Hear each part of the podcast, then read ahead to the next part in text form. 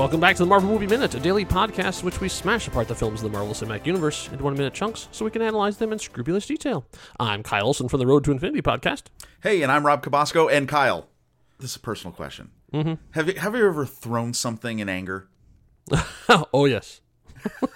I think Not I on a think regular all of us- basis, I will say, but oh, yeah. Exactly. Not I'm I have I've become a much better person as I start to mature in age. I mean, I think everybody understands either you've understood, you know, throwing something in anger, uh, hopefully and if you're doing it on a regular basis, uh, certainly we would ex- encourage anyone to seek professional assistance in that. Yes. Um Talk but that to is someone. Right. Talk to someone. Just absolutely. No, no doubt about it.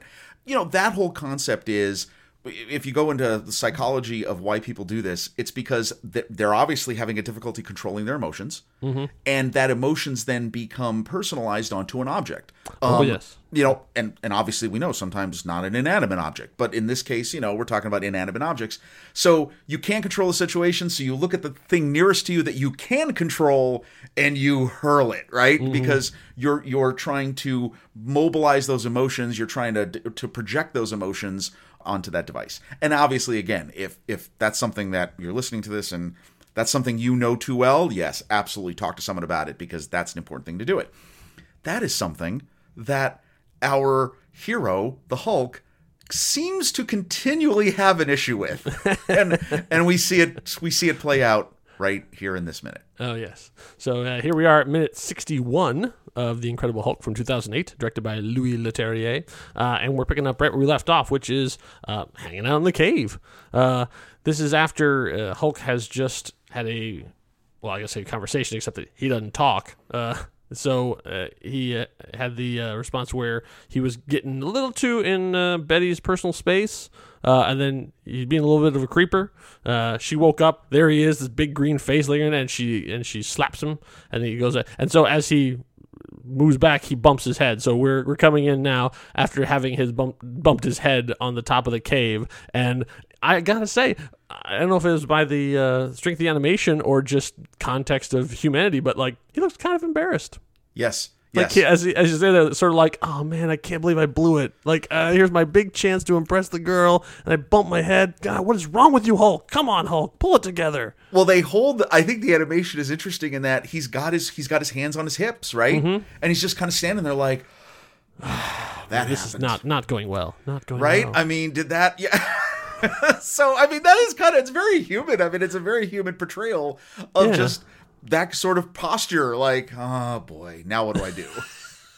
Yeah, it's and also trying to figure out what the Hulk's level of intelligence is, or like what how much he understands. Like, is is he a caveman? Is he a child? Like, sort of, how much of this does he get?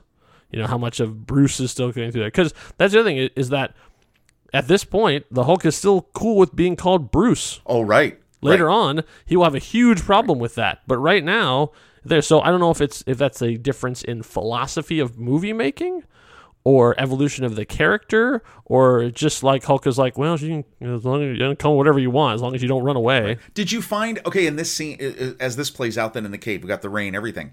Did you get Yep. a um? I got a very Frankenstein vibe.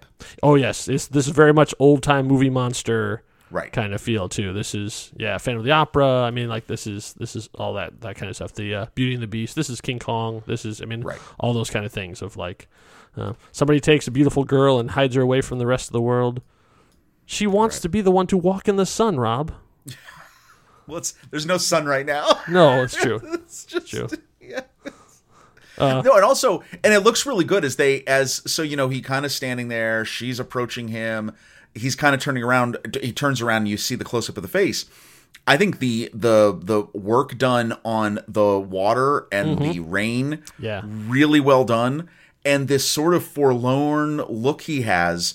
This is the closest that they've come. Whether I don't know if it's intentional or not, but the closest they've come with rendering Ed Norton's face in the Hulk. Yeah, it's true. There there is some behind the scenes footage where you see he did a lot of face capture stuff. Oh, okay. Uh, and it's it's interesting to see uh, how the technology's evolved because now we're used to seeing dots. So like when an actor does uh, motion capture, their face is covered in dots. If you watch uh, Josh Brolin as Thanos, his face is covered in dots, and usually, and even with Andy Serkis, he will have a camera mounted to the side of his head to like watch the the face as he's as he's acting. Uh, at this point, they had to paint Ed Norton's face entirely white, so he's like wearing almost like white a full face paint mask as he's doing all the different expressions because that was I guess at the time. Maybe it was like a uh, um, it, the camera picked up only the white or something. I'm not sure but it, you can see and they, and they show side by side in there in one of the behind the scenes things I found on YouTube. So Hulk and Betty are having a quiet moment as, as she's sort of like sorry I slapped you dude. I like uh, you know big green face when you wake up. That's not what you want to see. Uh, but then stupid Thunder had to go and interrupt the party Man, Thor, thanks. Oh, you're a little. We're going to talk Uh-huh. about that in about another Right? 12 Well, seconds. it- right?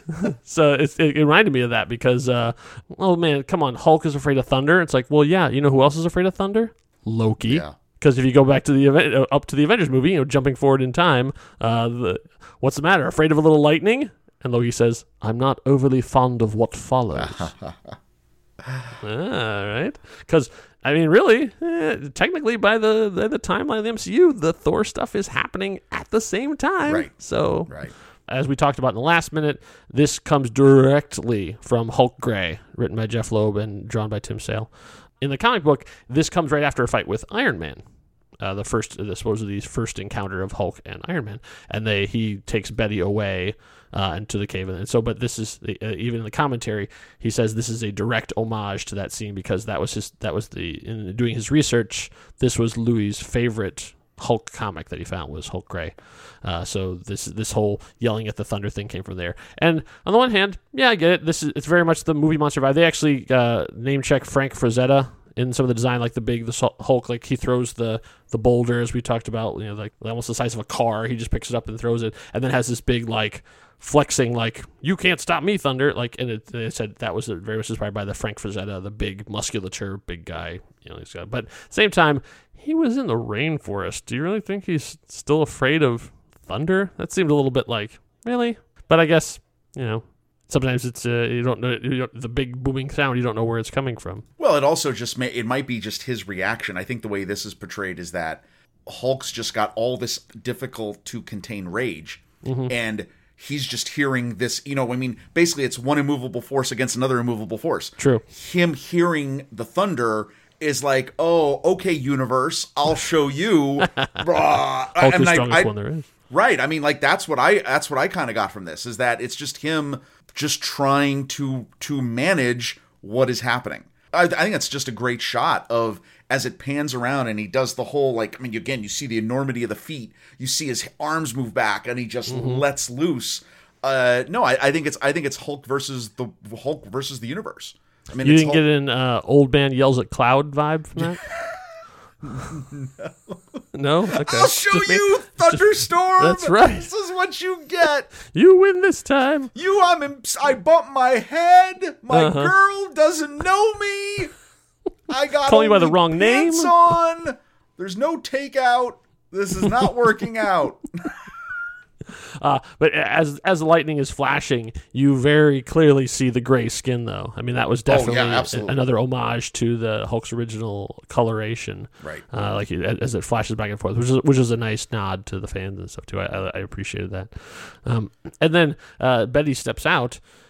And the Hulk is still like, and basically he like motions back like, no, no, no. I mean that that was, that was really cool because it's very much of a protective gesture, Right. Of like, like no, like I don't, I don't know what this thing is, but it's still coming. Like I'm still hearing it. Like stay back. And he does it a couple times. Like he doesn't grab her or move her or knock her back or anything. He just like motions like, no, no, it's not safe. Stay back. And then she has to sort of be the one to calm him down and say like, no, that's fine, Bruce, Bruce, it's fine. She's like, she called me Bruce. And then so she she basically takes him by the hand and sort of leads him away, and that's pretty much where the minute comes to an end. Uh, the thing is, even if we did the like what we did with the conversation in the hallway back there, there's only like what three lines in this whole thing. Yeah, and, this is no, this is Bruce. right, right. Yeah, I think I think the purpose of this minute really is to show the throwback, like you mentioned, to the Gray Hulk, uh, kind of, and just kind of give that epic sweeping shot of him, boom, unleashing rage on you know just the world, right? Uh, there is an interesting so so we mentioned Thor. There has been a uh, sort of a online urban legend about this scene Oh, really? that has been talked about. So there was a theory, and you just mentioned, okay, so the events of Thor are starting to unfold, you know, roughly the same time time frame.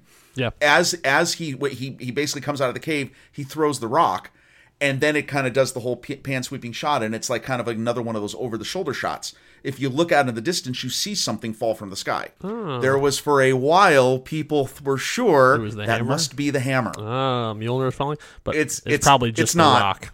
It's the rock. Yeah. so yeah, I mean, Oh, well, and, fans! and, I love the fans. They'll search Right, for no, anything for an Easter and egg. you picked up on it. The reason why people thought it was the hammer was, oh, it's lightning and thunder, and that would wouldn't that be an amazing way to tie everything together? Mm-hmm. It's just a rock. yeah. Nowadays, that I'm sure that would- that would be the case, but like they weren't quite as sophisticated then. Uh, at here in movie two of uh, their cinematic journey. Exactly. But I think that's also cool. Say kudos to Mm-hmm. the CGI guys. You actually decided to put the. I mean, he throws the That's rock. true. It's got to fall. Like that's kind of cool. Like just way gone, to. gone, but they actually had it come. Right. Oh, that's pretty good. And I gotta say, I, I gotta give a big, big shout out to Liv Tyler in this because she had to act, you know. And I, I assume this was a soundstage. I couldn't really find anything on there because everything there's so much CG. It's hard to know what was actually there or not. But actually, they were they were sitting on something. So I assume they built some sort of a cave thing. But she's acting opposite probably a tennis ball. If she was Right. lucky, maybe Right. it was a, a stunt performer uh, or or just some guy. You know, like they just they just found somebody so she could have a warm body uh, to to react to, and you know she's her eye line is great. Yes, You know, absolutely. and she she's showing wariness, not fear, which is a, another very difficult thing to pull off because the point of Betty in this is not that she's terrified of this monster who has kidnapped her essentially, but that she's seeing the man she loves inside of this thing, and like and she's never really gotten to have a a moment with it right. you know she i mean obviously the first time she was there when when the hulk was quote unquote born.